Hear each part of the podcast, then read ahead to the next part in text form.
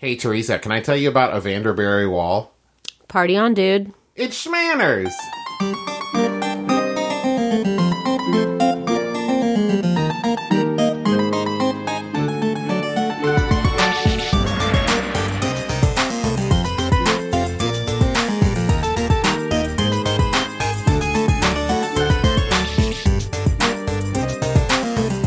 Internet, and welcome to Shmanners. I'm your husband host, Travis McElroy. And I'm your wife host, Teresa McElroy. And you're listening to Shmanners! It's extraordinary etiquette. for ordinary occasions. We've decided to do a little switcheroo. A little uh, Sadie Hawkins episode. um, As many of you may know, we are planning to have our very first live show. So, Travis, in an effort to keep a lot of the uh, show prep off of my back for this week in preparation for that show, he's going to tell me about who, what, what, hmm, what's his name? His name is Evander Berry Wall, Of course it is. the king of dudes. yes. Now I've wanted to I've wanted to talk about Evander Berry Wall since we started talking about this podcast. I heard about him first on an episode of uh, Baby Geniuses, which is another awesome Max Fun podcast. Um, and he was a they're one of their wiki of the weeks where they talk about different Wikipedia pages that they've uh, had submitted. And a- at first, I imagine that for many people, when they hear the king of dudes, they picture maybe like a super great surfer or I picture a cowboy Or a cowboy. of dude ranching. exactly. Well, so let's go a little bit into the history of the word dude.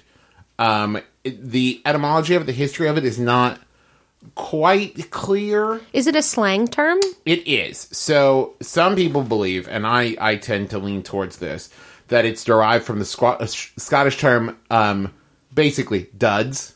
Okay. Like you think about like D U D D E S is this, so whether that's duties or dudes or duds or whatever that it's some form of that. and I've heard the term fancy duds. Is that like your clothing? Exactly. So this originally, dude, in its original form, was meant as a slang term for somebody who was like super dressed up. So like think dandy.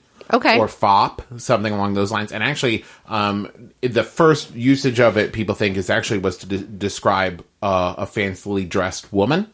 Okay. But then it kind of became um, a very unisex term for someone, uh, almost like an insult, like fop or dandy, where it's like that's not an actual insult, but definitely wasn't something that people were calling themselves. well, when I think of someone who is a fop or foppish, I think of them as very silly. Yeah, I mean exactly. It was supposed to be like, oh, you you kind of you're so overdressed to the point of impracticality. Um, and then that evolved. So, like the dude ranch that you're thinking of um, was a term for a city slicker or someone very out of place who was now in like a cowboy or a ranch setting. And usually, a dude ranch, from my understanding, was a place where people went and pretended to be cowboys Ah. for the weekend, but like they had no business actually doing any of it.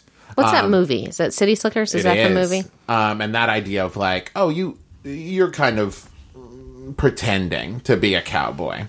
So, but then um, it it did evolve into kind of more of what we use it as now in like the 1960s and 70s, where it became like dude was kind of a catch-all term for men.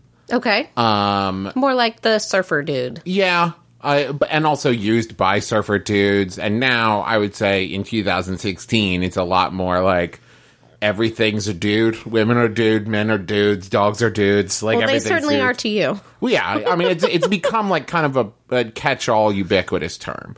But we're specifically looking at that like dandy dude, you know? Okay. Uh, and there are two more things I wanted to hit on before we got into talking about Evander himself. Um, and that is one, we talked a little bit about this, uh, especially since we're, you know, we're having a baby. Um, the color scheme.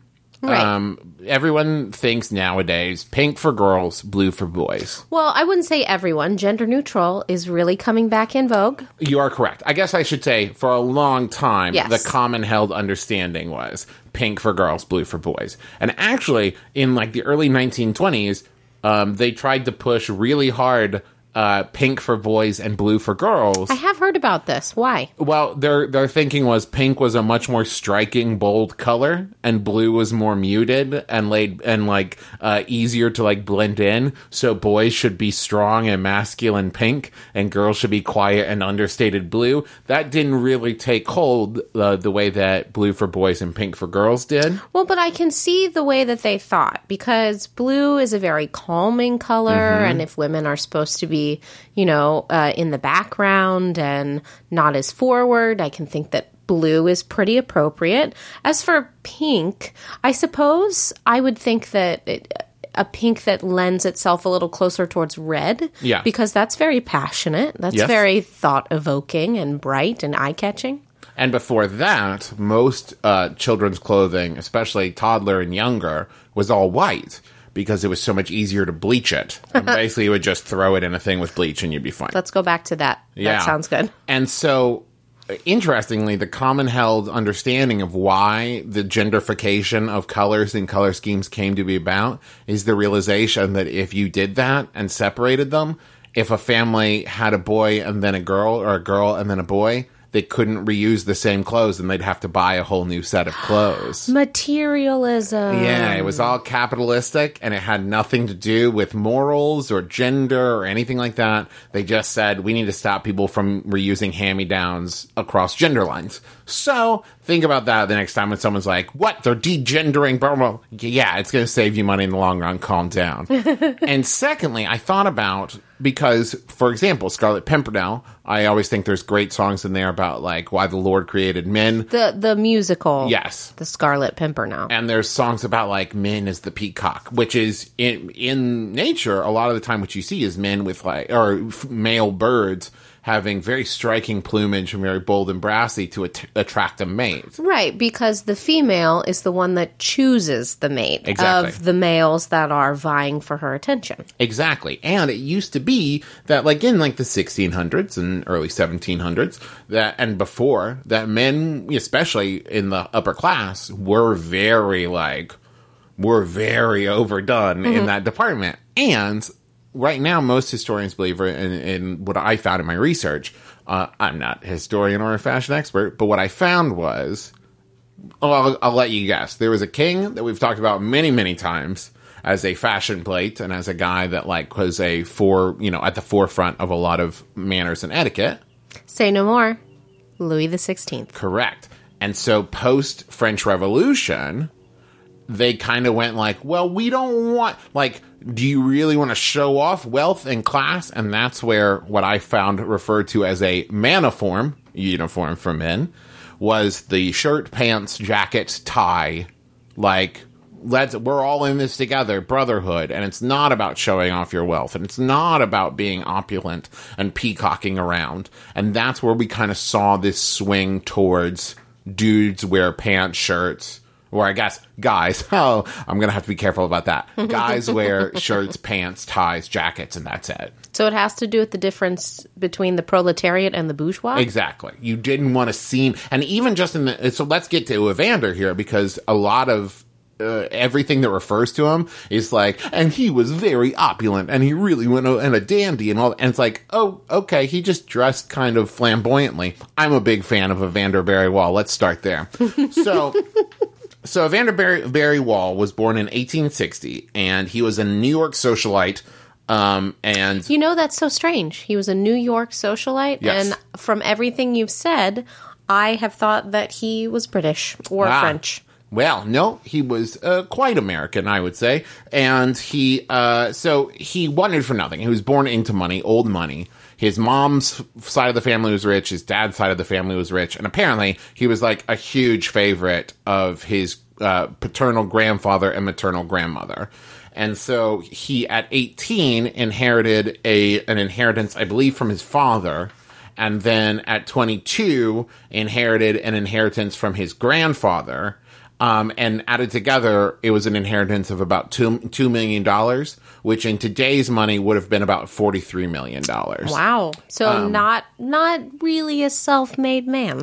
no not not at all um, the closest he came to working was like he owned a horse stable which failed. Um, he was like a champagne, not like manufacturer, but kind of like had a stake in a champagne company. Like these were the closest he really came to like a job in his entire life. Um, Did he have an estate to manage?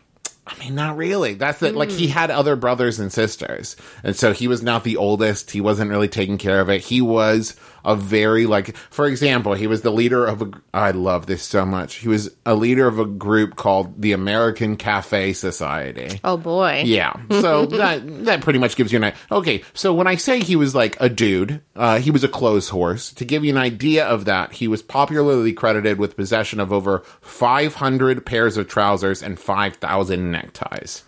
Wow. Um, yeah. that so, sounds like a closet Kanye could be proud of. Yeah, like he he really went for it, you guys. Um, he was reported to change his tie six times a day. Um, and he liked his colors bright and his patterns bold. He wore lavender spats, loud checked suits, and a profusion of tweeds, which I really like that phrase. Sometimes all together. Basically, his philosophy was because uh, so like uh, Beau Brummells is another example of a very like dandy, but he was a very fashion plate dandy, right? Right, he was all about like the high the high starched collars Exactly. and he washed his boots in champagne and and all that kind of stuff, right? and his and like the idea of Beau, Beau Brummells is like he would be on the cover of Us Weekly, like or People magazine or whatever, saying like he wore it best. Like he was the fashion plate. Whereas Evander Berry Wall was more like, I like this jacket, I like these pants, I like this color, I'm wearing them together. All right. Um, and his philosophy was find what suits you and always wear it. So Okay. he was kind of at the forefront. In fact, he's credited uh, with bringing. He's credited with introducing um, the tuxedo dinner jacket to like high society parties because at that time it was all tails. So he showed up to this like high society party wearing the dinner jacket. He was kicked out uh, and told to go change his jacket into tails because that was the appropriate thing to wear at these parties. Just a few years later, it became a standard for high society parties um, because a guy named James Potter had one done by uh, a you know by a tailor, um, and he wore it, and it he okay so he wore it, the new garment to parties at a local country club called the Tuxedo Club which was named after Tuxedo Park, New York, which the origin of the name is unknown, but that's why we call it a tuxedo now. Okay, so he was kind of like a, a- a f- fashion trendsetter before his time. He was very much at like the the forward bleeding edge of fashion, I would say. So let's talk about how he earned the title the King of Dudes. Oh boy. So, dude at the time, like I said, was kind of a it was like an insult um but not like a slap in the face I challenge thee to a duel insult, more like oh you got me uh, but he kind of started to adopt it with like and wear it as a badge of pride. Kind of like the hipsters. Yeah, very much so. Like at first, it was like, "Don't call me that," and then he was like, "You know what? Yeah, sure, I'm a dude. you got it." Um, and so the he was proclaimed the king of dudes by the New York uh, New York American newspaper. Basically, he engaged in a battle of the dudes against Robert Bob Hilliard, uh, who was another kind of you know sartorial fashion plate guy. When you say that, do you know what I think of? What's that? A walk off from Zoolander. This, okay, you ain't far off, darling. Um, basically, it said that he won the Battle of the Dudes when, in the March blizzard of 1888, he strode into a bar clad in gleaming boots of patent leather that went to his hips. Um, now, some historians claim that it was actually Hilliard that did that, but the majority of people agree that it was Evander Berry Wall walked into a bar in the middle of a blizzard with hip high patent leather boots, and everyone was like, "This man is the king of dudes." wow. Um, I'm trying to wrap my head around hip high. They probably were like high waiters, but without the suspenders. I And guess. probably far more uncomfortable, I'd Yeah. have to imagine. How do you walk in those? Exactly. Um, and then there was a second contest in August of 1888 in order to cement his uh, his title, the King of Dudes. He to win a bet against John Bet a Million Gates, uh, which is a pretty rockin' uh, nickname. he changed clothes 40 times between breakfast and dinner in a single day. And he's described as he appeared on the racetrack in one flashy ensemble after the other until, exhausted but victorious, he at last entered the ballroom of the United States Hotel in faultless evening attire. Wow. Um, and when I first read that, I thought 40 changes of clothes. I think I could do that. Jeans to dress pants.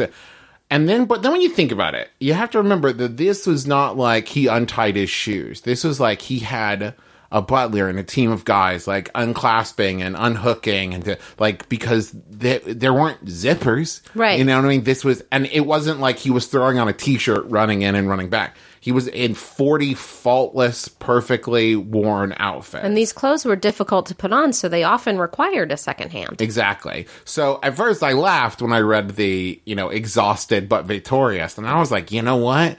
It probably was exhausting to like show up and be like, oh, okay, excuse me, and run out and like, I picture it like Batman changing back and forth 40 times, but that's just my, where I go. um, but I pictured Lady Gaga. Okay, yeah, that's fair. Think about like a really like intense costume change. Um, so basically, just give it an idea of of the time it took to do this between dinner and and and uh, between breakfast and dinner. It was an average of every eighteen minutes he was changing his outfit. Um, which is pretty impressive um, to wear 40 different starch collars, 40 different shirts, secured 40 different sets of cufflinks on 40 different sets of cuffs, uh, with ascot ties and everything. Like he was, he was going for it. You know what I mean? He meant serious business. Exactly. Um, he was married. Uh, he married a woman named. Uh, they all had such great names. Salome Melbourne. Oh my. Uh, she was known as Lomi. Um, her father was a. Gen- this is maybe one of the greatest lines I've ever read in an article ever. Her father was a general, and her mother was a romantic. I love that. Um, and she. That's why she got the name Salome. Um, and marriage didn't slow him down. Uh, this is when he got in in the John Bet a Million Gates forty different outfits. Um, so then Well, I think that if you're if you're going to go for the king of dudes and wear 40 different outfits in a day, your wife probably has to be eh, eh, I wouldn't say supportive, but at least ambivalent about the whole From thing. From everything I find, they were like super in love. That, Oh, that's that, that it was like for realsies. Um, this wasn't. This wasn't any like um, you know entertainment tonight stuff. That this was. This was real. This was real romantic Lomi and Evander love. um, so then World War One breaks out. Um, and I think I'm going to tell you some really awesome stuff about Evander. And maybe you're sitting there going, oh, this guy sounds kind of ooh, fanciful and a little bit mm, hoity toity. But I've got some stuff that I think is really going to win you over to his side. And I'm going to tell you about it right after this word from another Max Fun show.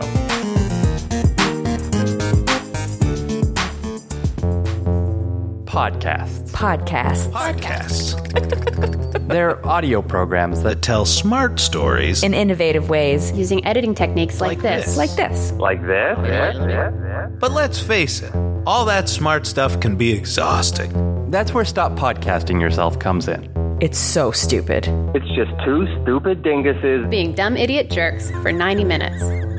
Stop Podcasting Yourself. The stupid show that smart people love. Find it on iTunes. Or MaximumFun.org. So I think one of my favorite fun facts about Evander Berry Wall is that he had a string of chow chows named either Chi Chi or Toy Toy.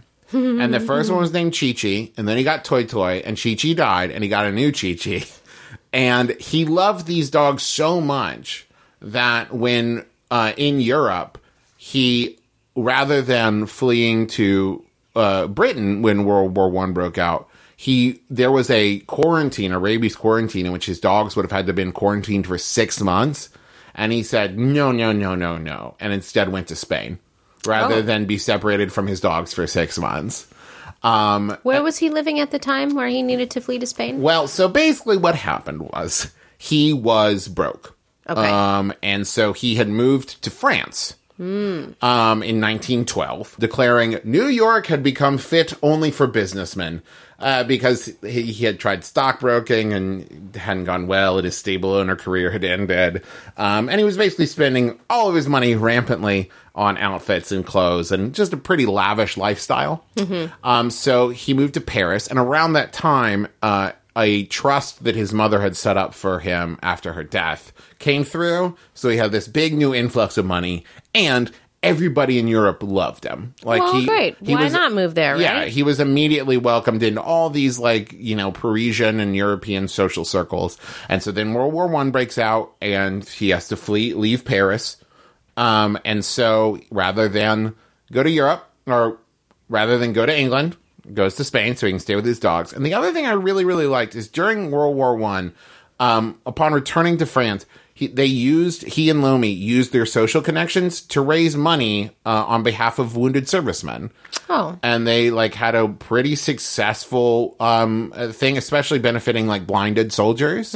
And they were known to like entertain the soldiers. Lomi was a great singer and so she would perform for them. And they were even awarded uh medals of honor by the french legion oh wow. yeah, so like they they were really cool about it, and I really like that fact. And uh, to get back to the Chow Chows, um, Vander's love of clothes and fashion extended to his Chow Chows as well, and he would often commission from his tailors matching cravats and collars and ties for his dogs I know some people like this. Mm-hmm. and they were known to eat with him at the Ritz or go out to the theater with him, and he was pretty much inseparable from his dog. So that's that's pretty damn charming as far as I'm concerned. Well, the rich and the famous have always enjoyed the company of canines. You know, think about the queen and her corgis. Exactly. It also reminded me of uh, one of my other favorite uh, eccentric people from history with Joshua Norton, uh, who was a man who had a mental breakdown and declared himself the first king of America. and he was also known to be like go nowhere without his dogs and all of this stuff. And I think that that's the thing that the companionship of dogs is pretty pretty well locked into a little bit of eccentricity. You know what I mean? Not that I'm saying you have to be eccentric to own a dog. You you get what I'm saying. Right. Yes, I, I think I understand. So let's talk a little bit about uh, the end of his life because spoiler alert, he is dead. I I did imagine that fact, seeing as how he was born in the late 1800s. That's usually a pretty good indicator. If you're Yes. born in 1860, you pretty well assume. Yes. Um, so his wife, uh, he outlived his wife, sadly, and he was described as heartbroken after that had happened. Um, and shortly after her death, began working on his memoirs, um, titled "Neither Pest Nor Puritan." Um, also, as long as we're talking memoirs, it's important to note Lomi wrote uh, memoirs of one of their dogs. Um, yeah, which I'm now desperately going to try to find. Um, some interesting facts about the de- uh, memoirs that he wrote. I think in keeping with everything you might imagine and picture about Evander Berry Wall, uh, they were full of lies and exaggerations. well, of course. Uh, for example, he um, he claimed that he was great friends with Daniel Sickles and in, inserts himself into the stories of Sickles shooting his wife's lover. Um, but that actually happened a year before Evander was born. um, he also claimed to attend the notorious Bal des Quatre Arts, sure, on his grand tour of Paris in 1880, even though the first one was not held until 1892. Um, and he talks about Mata Hari, which he actually didn't know Mata Hari, um, but he pretty much really exaggerates how well he knew Mata Hari and kind of I- injects himself into the story. He also claims that from adulthood on, he never drank anything but champagne. That would make him dead. Well, probably, but the quote being, I think his statement was something along the lines of, "There are more old drunks than old doctors," which I like as a bonbon. Uh, that idea of like, well, uh, I'll drink champagne. I don't need to worry about my health because who knows, anyways. Um, so when he passed away, and this I found fairly interesting.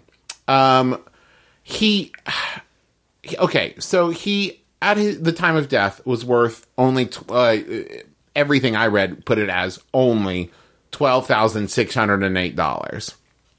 Um, which in today's money would be closer to two hundred thousand dollars, and most places listed that like it was a he was only worth, but he like he wasn't penniless. He didn't Yeah. have kids. He had nobody to like leave it to. He didn't have an estate. He's I would say they should be like, and even with all of that, he still was worth about two hundred thousand dollars in today's money. I'd say he did great. If anything, he should have been worth zero dollars and spent the last dollar and then died. It's it's just funny to me that people would like to find it like, and he'd spent all of his money. I'm like, yeah, you can't take it with him. Exactly. They spent time raising money for injured French soldiers. They they gave back. They did their part, and then he died. And he even had some money left over. I'd say he did great. At least I don't think he had kids. Nothing I ever found had any reference to children, so I don't think. well, he, how did Lomi die? um? I mean, she was fifty six at the time. He was seventy nine. Um, she just died. Well, I guess I assumed that it was in childbirth, as Well- is as is usual for for that time period. not an not an unsafe assumption for that time period, but nothing I found. I I assumed it was just natural causes Yeah. because nothing said Well, if she was 56, she was probably no longer capable of carrying children. probably true. Um, but yeah, from what I understand, they both just kind of died. You know, and and he, it was just so funny to me that everybody described it as a life wasted. That he was only worth twelve thousand dollars at the end of his death, and I was like, man, I'd love to have twelve thousand dollars. I think he did great. Especially if you have no one to leave it to. Exactly. What was he? He wasn't squandering it. He had a life that was like very, uh, you know, kind of reminiscent. Well, but except Gatsby was all kind of spoiler alert manufactured. his life was very like this is what he was doing. You know, this was his life, and he lived it, man. And it really sounded to me like he had a, a, a great life. Now, People seem to think that the idea of being famous for being famous is a new thing, but I'm starting to learn from, especially from his biography, that no, not a new thing at all. People, as long as they've had money, they've been famous for being famous. And what it is, I think, is just a change of terms. Where like now we call it reality star, and it used to just be socialite. Yeah. you know what I mean. Like we used to, we used to have words for it, and people used to write books about them and do all of that stuff. And at a certain point, it just became more salacious, and it was a lot more of like, let's find out the nitty gritty dirt, as opposed to calling them the king of dudes. so uh, what I've got here is these are some um, life lessons taken from neither Pest nor Puritan that are kind of uh, Evander Berry Wall's lessons on life. I'll read. I'll read kind of the takeaway line, and then you can read the quote. How's that sound? Sure.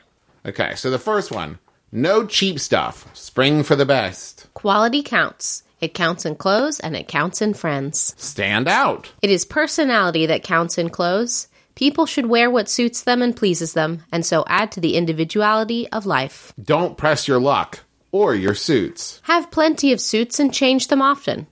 Keep them hanging in between times and always have them whisked with a dampened brush. The wrinkles just float away. Have a butler wait on your every whim. You cannot do without a man. He irons your trousers when you have finished wearing them, and irons your hat, ready to put on. He keeps your wardrobe in order, in fact. Irons your hat. Yeah, I know. That was my takeaway from that statement too. I want someone to iron my hat. I don't. How, how would. I'm picturing a top hat for some reason. I, I you don't know. iron a top hat. I don't Maybe know. you could. Maybe you could iron a beret. I don't know. I don't know. Don't be a slob. The untidy dress of today militates against smartness. I don't know what militates means. I don't either. I don't know what that statement means at all, but sure, great. I like this one a lot. On a boys' night, dress even nicer. Women kept apart in those days, so men dressed to enliven the scene. I love that. Uh, I should mention all of these are from the Asterisk Today, uh, an article written by James Leffler, and uh, James is the one who kind of summarized all of these. But the quotes are from Evander Berry Wall.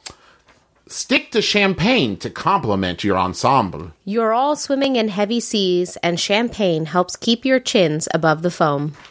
Details, details. The trick of French women is attention to detail, that and harmony of line and color. Haters are going to, well, you know. In great caricature, there is always kindness and wisdom, and certainly those made of me have cost me of no friends. And finally, the best costume is yourself. My secret of dress is like my secret of life. Find what suits you, stick to it, and get the very best.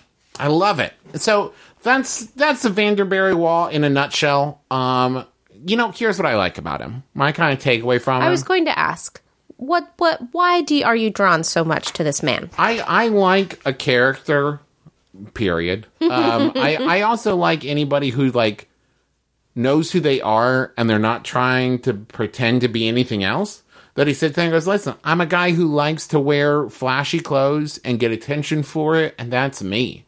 Like I'm not trying to do that and also claim to be a super good person. I mean, his book is called Neither Puritan Nor Pest, and kind of his overall feeling about himself was like, I'm not a good person, I'm not a bad person, I'm just a person who likes to make a scene and likes to like wear flashy clothes and be known for it and be known for myself.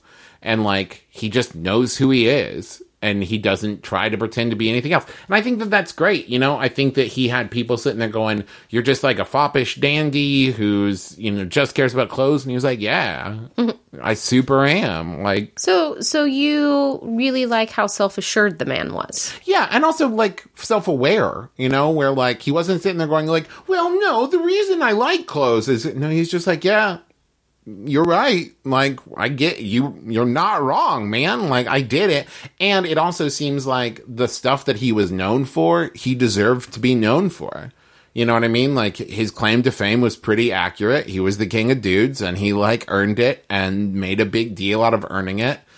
And like he also, it's not like he was making tons of money off of it. So I think that's a difference of like being famous for being famous now versus then. Is like he was well known and he was definitely famous, but he wasn't he wasn't increasing his personal wealth by making a splash on the social scene. Hmm. He was just increasing awareness of him. Everybody knew who he was, but he wasn't like selling. He his book was published posthumously, and like the, he didn't have a reality series. People weren't making movies based on his life. Like he was just, li- and he wasn't living. You the, don't think he was getting paid for appearances at places? no, I mean he wasn't. I. I don't know. I mean, well, let's just put it this way. He started with $2 million, added to that from his mother's trust, but he, he it wasn't like he died with $8 million. Oh, yes, that's true. You know what I mean? So, like, he was spending his money. He did have those chow chows to support. He did. Um, but that's, that's the thing I like about him is like he was just living his life and he wasn't doing it to make money off of it. God knows. you know? So. Hopefully, he would have done a better job. Exactly, or he was real bad at it. um, and plus, I just think he's a fun, eccentric character who wasn't hurting anybody. You know what I mean? Most historical characters you read about were like, and also they had slaves, or and also they killed a thousand people. this guy was just like he even helped people when he could. You know what I mean? So I, I would say that he was just a pretty normal guy who also happened to be the king of dudes. There you have it. Um, so I think that's going to do it for this week. Um, next week you'll hear our first ever live episode, which we're super excited about. You're listening to this on the day of our first ever live show. Um, so we're super excited. Thank you to everybody in advance who comes out tonight and is very supportive. this is the past, present, future participle. As always, thank you to Brent Black, Brentalfloss, for our um, music, and you can find a ringtone based on that music on iTunes. Um, also, thank you to Kayla M. Wasil. Please check out her portfolio and dig her stuff because she did such a great job on our banner and thumbnail. And I want to uh, credit my sources. Thank you to Wikipedia, uh, New York Social Diary, Today I Found Out, Head Stuff, New York Sun, and the Asterisk Today. Um, thing they all had articles. Man, I tell you what, Vanderberry Wall. I thought it would be hard to find information on him. Apparently, he's popular with a lot of other people too. Um, if you have any fun characters that you're like, man, I'd love to hear him talk about this. He's, and I should stress here, it's great if they have something tied in with like social society and etiquette and shmanners, not just like kind here's of- a weird guy. That's kind of, you know, what this is about. But if you just want to tell me about a weird guy, I'm on board with that. Uh, you can tweet at us at ShmannersCast, join the Facebook group, all that stuff. And if you get a chance and you wouldn't mind going and rating and reviewing and subscribing and all that stuff on iTunes, we sure would appreciate it. It really does help us out. Go check out all the other amazing shows on Maximum Fun. Um, we've added a lot of new ones lately, like uh, the uh, Greatest Generation, Beef and Dairy Network, Adam Ruins Everything, and all of them are great. Every show on the network's great. You're going to find one that you love. Maybe more, probably more than one. At There- least I love more than one. you're going to find at least 16 that you love. and I think that's going to do it for us. Uh, tune in again next week. No RSVP required. You've been listening to Shmanners. Manners, manners. Get it?